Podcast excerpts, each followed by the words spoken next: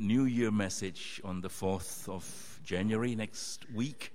I'll bring the New Year's message and then um, we'll start the year in earnest. But uh, the last sermon of the year, it's always um, a hard sermon to preach in the sense that you never know. Um, well, yes, you wait on God and you wait on God for a word, which every pastor worth his salt should do. At the same time, you are quite reflective this time of the year and you're just wondering how you could tie things up. And I thought I'd love to go to this text and preach just from one verse, just from one verse, if you would turn with me. It's, it's a verse that speaks about, it's, it's a verse that is both a challenge, a warning, and an encouragement, if we could put it all together. Um, it's, it's a good year, it's a good way to tie the year up. Uh, Proverbs chapter 4. And I'd like to read from one verse, and that's verse 23. And that's my text for this morning, Proverbs, Proverbs 24. But I'd like to read from 20 onwards. My son, pay attention to what I say, listen closely to my words.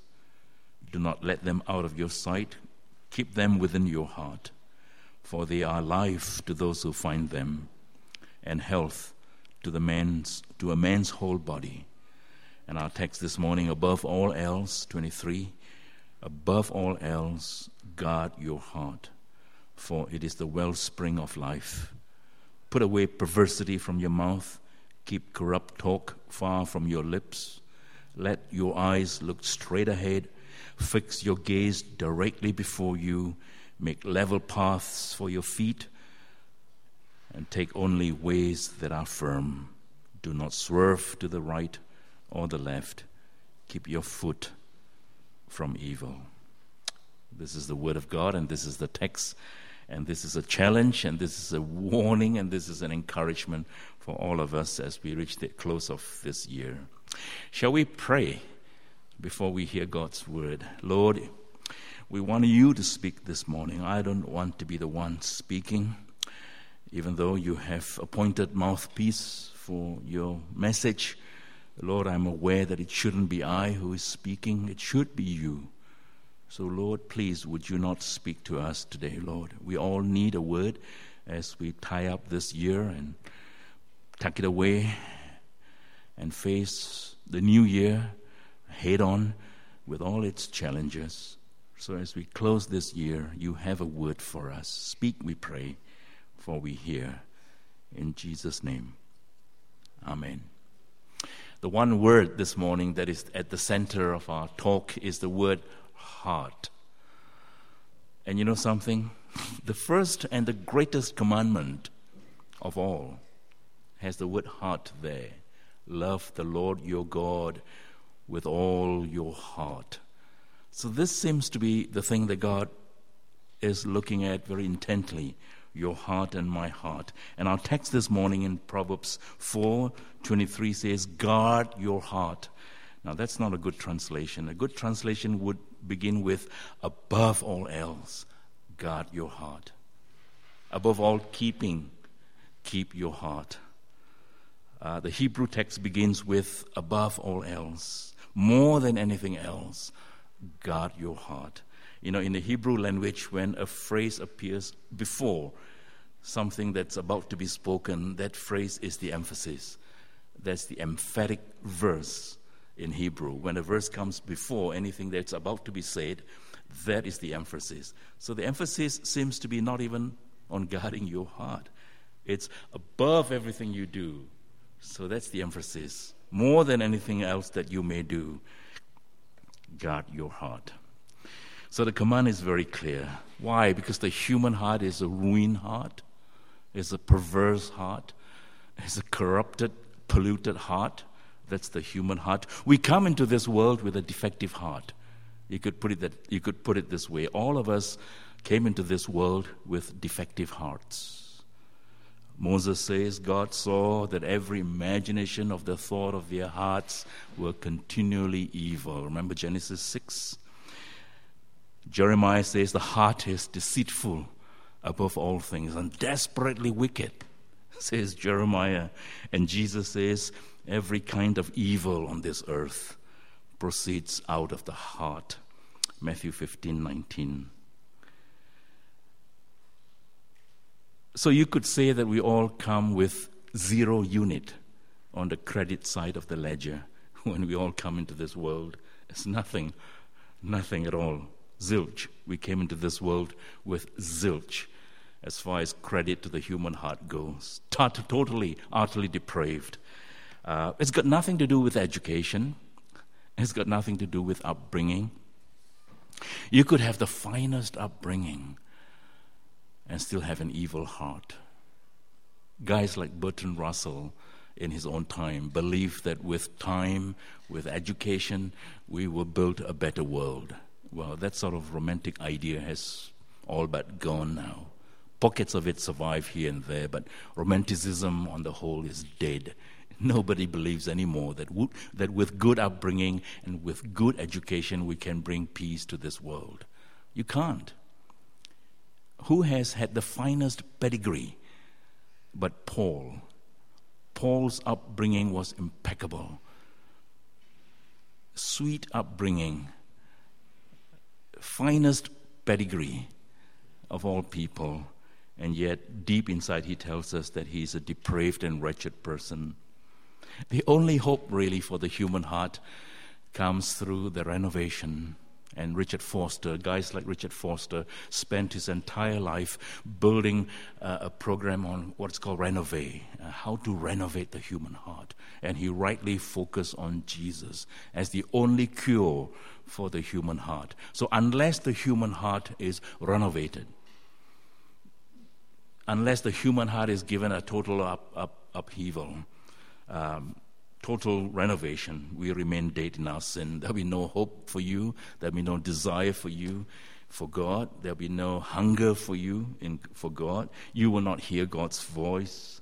So, and the religious badge that you wear and the religious badge that I wear Sunday after Sunday is not going to do us any good at all.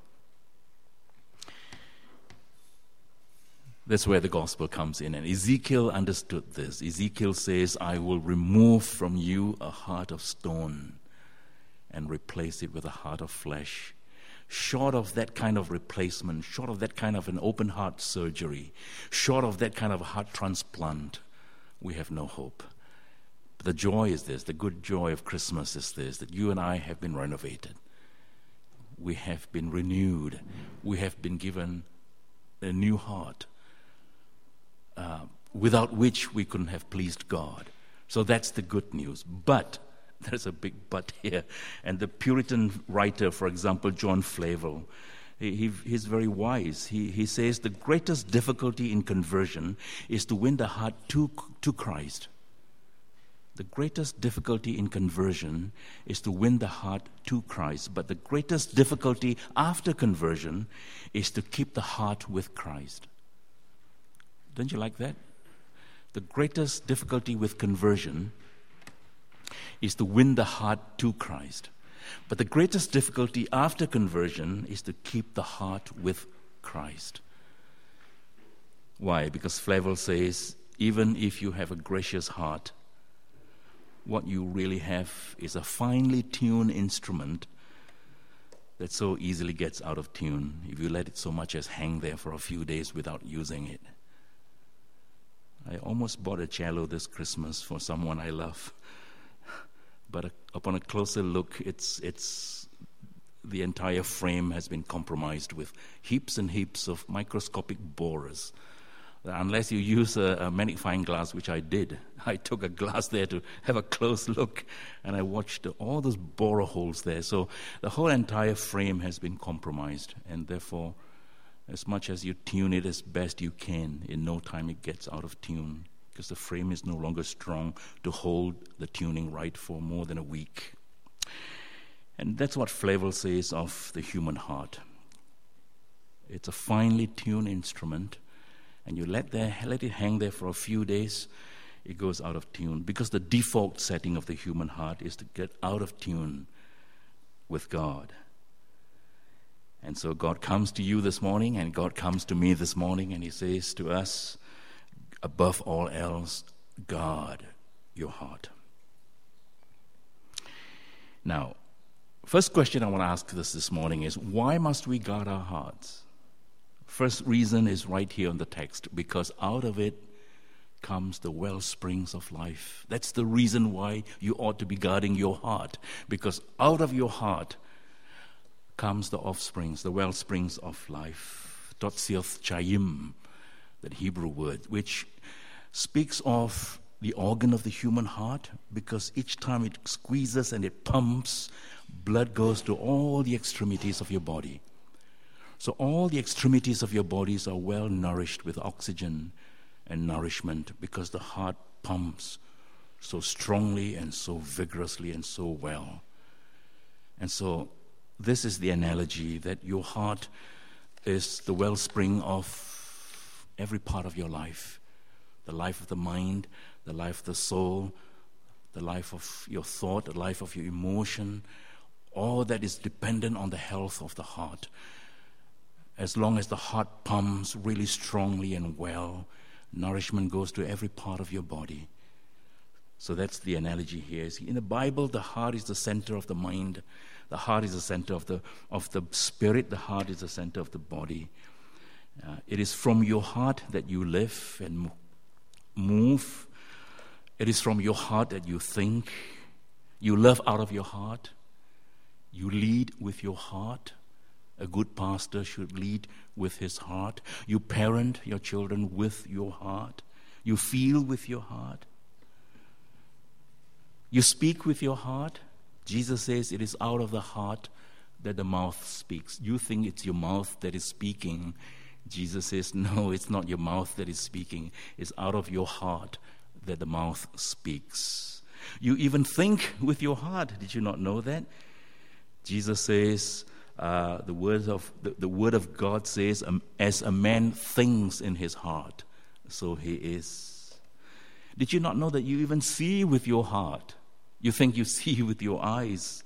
You actually see with your heart. Peter spoke, speaks about having eyes full of adultery. You see, you think lust comes from your eyes. Lust actually comes from your heart before anything else. And you believe in your heart. You crave with your heart, if you crave for anything at all, sitting there this morning listening to me, if you're craving for anything at all right now, whether what you're, gonna about, what you're about to have for lunch, perhaps, uh, you crave with your heart. You have fancy in your heart when you do have fancy.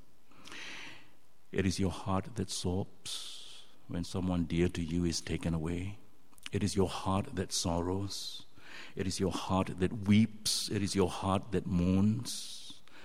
When you have a hunch that something is not right, the hunch comes from the heart.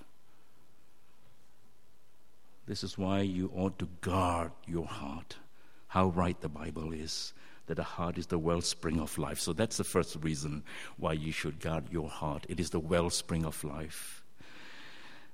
If the heart is not right, nothing is right. Whether I stand before you this morning right in the, in the eyes of God does not depend on how eloquent I am this morning, because I can pull that off after years of practice. I can pull that off, and yet my heart is as depraved as a goat's heart. So, as God looks at this preacher here preaching away this morning, he looks at, he looks at his heart. If the heart is not right, this sermon is not going to come across right. It's not going to touch any one of you, it's not going to speak to any one of you. The soundness of your health depends on the soundness of your heart. You know, when a patient is about to go in for a surgery on his leg, on his thigh, first thing the doctor looks is not the condition of the leg. He's going in for a leg surgery, and yet the first thing the doctor looks at is his heart. If his heart will not stand up to surgery, no matter how badly the leg is damaged, they will not proceed because he won't survive. The health of the leg depends on the health of the heart. You see how strongly dependent the whole health of the body, the health of the entire body is on the health of the heart. So, just as it is in the physical realm, so it is in the spiritual realm. So that's the one reason why we need to guard our hearts. Out of it proceeds all the issues of life. The second reason why you need to guard your heart, and that is this Satan waits to molest your heart. That's the second reason why you, we need to guard our hearts. Satan waits to molest it, he lies in wait to steal your heart away from you. Had Samson guarded his heart, Delilah, Delilah would have stood no chance. But in a moment of weakness, the Word of God says, Did you not know that in Judges 16 there's a phrase you and I need to take caution of and take notice of? And he told her all his heart. Have you ever read that phrase in Judges 16? And he told her all his heart. Judges 16, verse 17. He shouldn't have told her all his heart, but he told her all his heart. And so his heart was stolen because he exposed the weakness in his heart. The heart is the place where God dwells, but the heart is also the place where Satan seeks to molest. So that's the second reason why you need to guard your heart. There's a third reason why you need to guard your heart because God is looking at your heart. There's a third reason why we should guard our hearts. God is looking at your heart. Second Chronicles 16:9, the eyes of the Lord run to and fro right throughout the whole earth to look for one man and one woman whose heart is blameless toward him. I love that phrase, Second Chronicles 16:9. The eyes of the Lord roam to and fro on the entire earth to look for one man and one woman whose heart is blameless toward him. You know, when Samuel was looking for a king, he came to this family with so many children. Did you not remember the story? The first person the prophet Samuel set his eyes on was Eliab. Because Eliab would look like an Arnold Schwarzenegger. Eliab was, wow, I can't stand taller than this. That's all I can go. Huge and handsome, really handsome, good looking bloke. And Samuel perhaps was a little taken by this look. And at that point in time, God says, Look away from him. Because the king I will choose is a man that's not dependent on his look or on his stature. And then God says these words God says, Man looks on the outside appearance, but the Lord looks at the heart. So the reason we need to guard our hearts is God is looking at our heart. That's the third reason. God is looking at your heart, God is looking at my heart. But there is a fourth reason why we should be guarding our hearts, and that is this the heart only has a finite capacity for stuff on this earth. The heart cannot be overfilled. The heart can only be filled this much and not anymore. It's reached full capacity. The human heart has a capacity, it can only take in so much. And that's the reason why you should guard your heart. Judas filled his heart with nationalism, didn't he? And he couldn't fill it anymore with a love for God.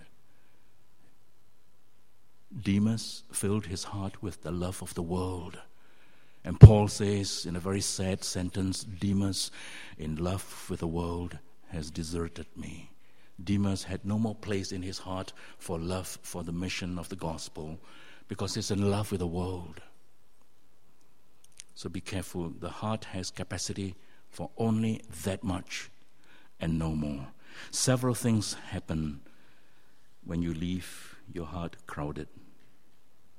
You suffer from physical exhaustion, you suffer from spiritual lethargy, you feel torn and confused, you overcommit your schedule, you live lives with frantic restlessness. Small things become big burdens for you becomes too laborious for you. You lose perspective. You develop a spirit of defensiveness. You indulge in self pity. I find myself getting that way when I'm overcommitted in my heart? You become petty. You whine at the smallest inconvenience. You would rather perform a task than relate to a person. Now, did you, did you not get this? Every time you find yourself that you would rather perform a task than relate to a person, you, you've, you've worn out, you've burned out. Because performing a task is easy, but relating to a person is hard. And every time when church service is over, you immediately want to go to the car park and drive off. It would be this you rather perform a task here. You come to perform this task of worship, but you wouldn't relate to people. It becomes too much for you. It's a sign that your heart is overloaded with stuff, and you confuse the urgent for the vital. Who was it now? Who wrote that book, The Tyranny of the Urgent, Charles Hummel. Yes, Charles Hummel says that, uh, yeah, every time you put the urgent before the important, you've lost perspective. The urgent is seldom important. Things that are important are seldom urgent.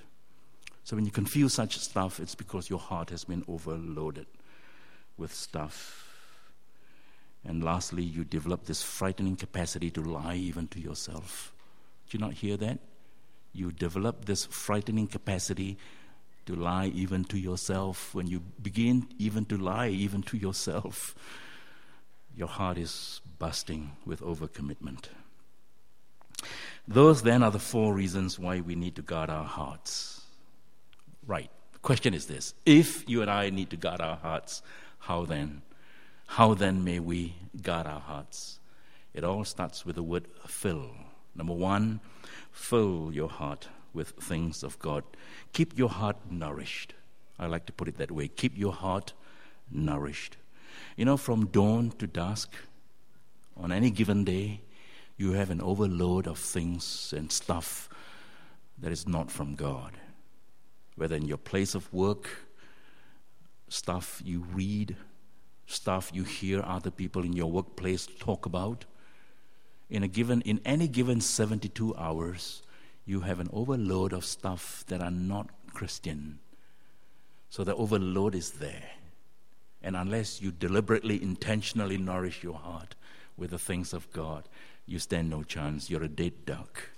You stand no chance to guard your heart for god unless you are nourishing your heart with the word. There is no running away one of the foolproof way to guard your heart from those heart snatchers, so to speak, is to keep it full of God. Keep it full of Christ. Keep, keep it full of the Word of Christ. Keep it full with the love of God. A full head is good, but a full heart is better.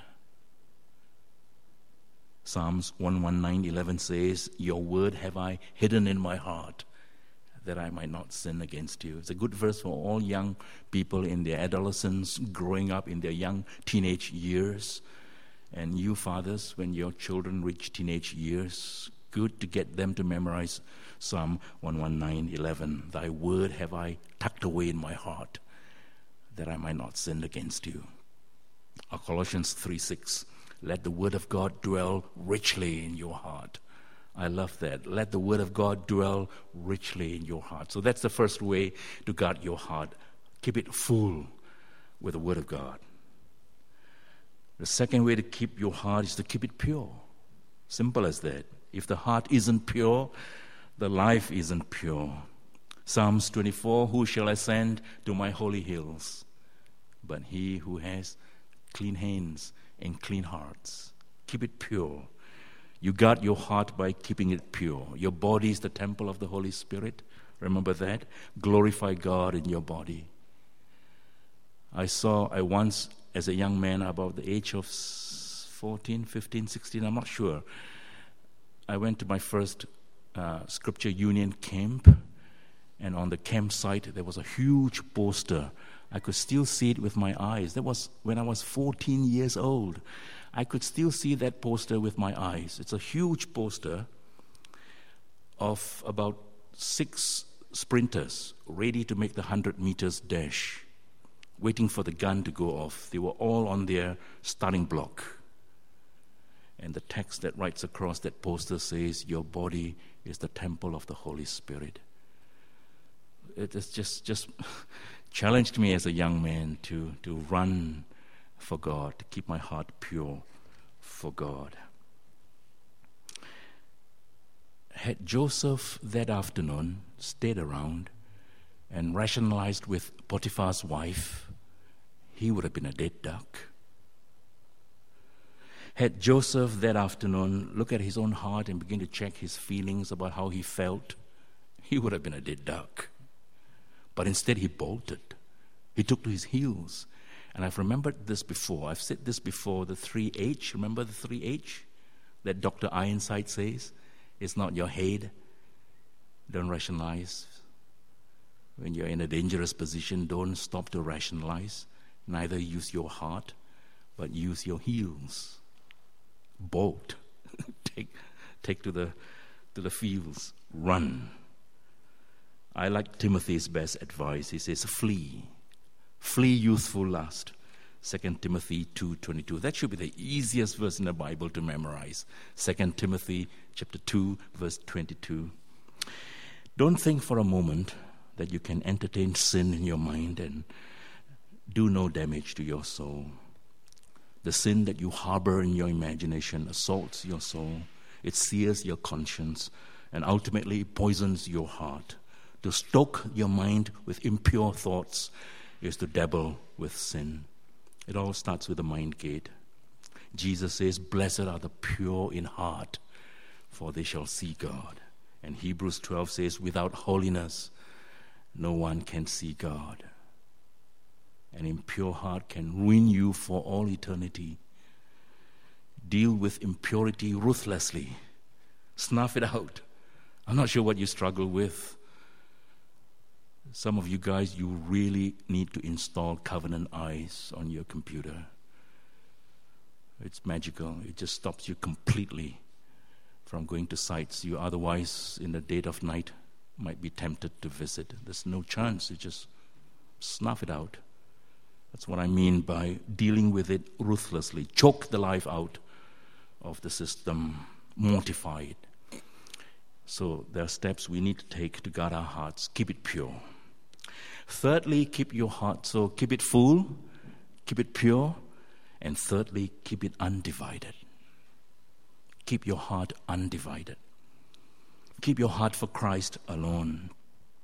Do not divide your affections with someone else. There is, own, there is an old hymn that I'm going to put my reputation as a musician on stake. At the end of this service, I'm going to try to sing a song. There's an old hymn with the title, Come Thou Fount of Every Blessing. It, it puts it very well. Prone to wonder, prone to wonder. Lord, I feel it. Prone to leave the God I love. Here's my heart. Take and seal it. Seal it for the courts above. That, spoke, that, that, that, that verse speaks volumes to me. I know that my heart is prone to wonder, prone to leave the throne of God. And uh, I pray that God's goodness, like a fetter, will bind me to Him. You know, in the old uh, states, southern states of America, they had slaves, and you, you still see them in museums great, strong, heavy fetters that shackle your f- hands and your feet. And here, this hymn writer is asking God that God uses His love to be a fetter, to keep your heart from wandering away. It's a lovely, lovely thought to guard your heart, to keep it undivided. To whom, to whom have you given your heart? To whom does your heart belong this morning? What sweetens your heart? What really sweetens your heart? A Whittaker bar? Oh, something else. That does, of course, that does the trick. And, uh, but something else should sweeten your heart. Who are you devoted to? It's a very old fashioned word, devoted. Who are you devoted to?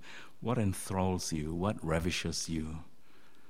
Uh, is your heart seduced by someone who's much more beautiful than Jesus? With whom are you infatuated? Who mesmerizes you? Who occupies your heart all your waking hour? We need to ask those sort of questions. So keep your heart undivided. So to guard your heart, keep it full, keep it pure, and keep it undivided. And I want to finish now with a very practical way to do it.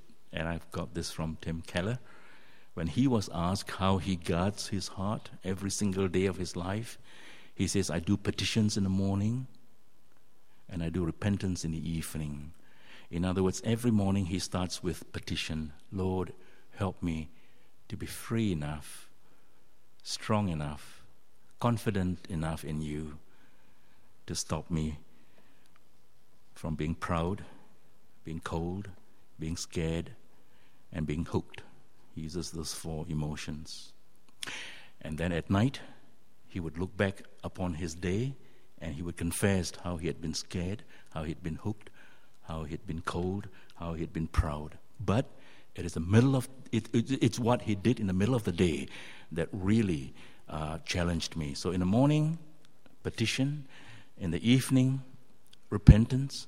But in the middle of the day, 12 noon, he catches himself all the time if he remembers. He confesses that some days he fails to do it, but most days he remembers. He catches himself in the middle of the day, and these four words he uses Have I been proud? Have I been cold so far in the last four hours since I woke up? Have I been scared? Have I been hooked? What's that, you ask? Well, let me close by taking one at a time. Proud, proud. You're too self congratulatory. You're disdainful of people who haven't got it right because you've got it right. You've got a house, you've got a car, you've got a healthy bank account. And you look at somebody who hasn't got there, you have no time for him you don't really go and talk to him. You're prideful. You're prideful that you have attained, and she hasn't. She'll only pull you down. So he catches himself that he's been, he'd been prideful. Second, cold. How do we become cold? We become cold when we are too preoccupied building our own empire. I don't know what you are. You're, mm, I don't know. You're a teacher, you're a truck driver, you're a scientist, you're an engineer, you're trying to build a career. So when you pass by someone who is needy, you're cold. You're not you're cold not because you have a cold heart. You're cold because something warms you much more than stopping by to take care of this person. You're not compassionate, you're not gracious, you're not warm, you're not joyful with people. So he catches himself being cold. And then he catches himself being scared if I may confess this to you, this is what I catch myself sinning most days of my life. I'm scared of the four emotions. This, and if you are to pray for me, which I've always challenged you to pray for me, pray that I'll be, I'll not be so scared. I'm scared of many, many things in life. I know I ought not to. My two girls know about that. They try to help me. Uh, yeah, being scared means Jesus is not sufficient for you. You're trying to grab the steering wheel, you're trying to drive it that way. You think, I'll go that way, that's a better way to go. I know what I'm doing. So you're scared. You're scared to let Jesus take over the control of your life. And the last one, he asked himself, Have I been hooked so far? For the last, what, four, five hours since I woke up till noon Hooked means you're eating more than you should because it makes you happy, it takes away your pain, so you eat. Or uh, you oversleep, you overwork, or you look at a woman more than once, you're hooked because Jesus does not gratify you enough. You need other gratification in order to be happy. And so he catches himself doing that. And I've spoken about this before, and I want to share it again with you. Have I been proud? Have I been scared? Have I been cold? Have I been hooked in the last three, four hours? You do that, and that's a good way of guarding your heart. It's the gospel. It's the gospel. So, in short, we don't need anything else. Don't need to be proud. Don't need to be scared. Don't need to be hooked. don't need to be cold. We don't need to. We can keep a pure heart. We can keep a lovely heart, a heart that relies on God, a heart that loves Jesus. It's a result of preaching yourself, the gospel to yourself daily. So let's guard our hearts, for out of it comes the well springs of life. And now, let me see if I can make a fool of myself.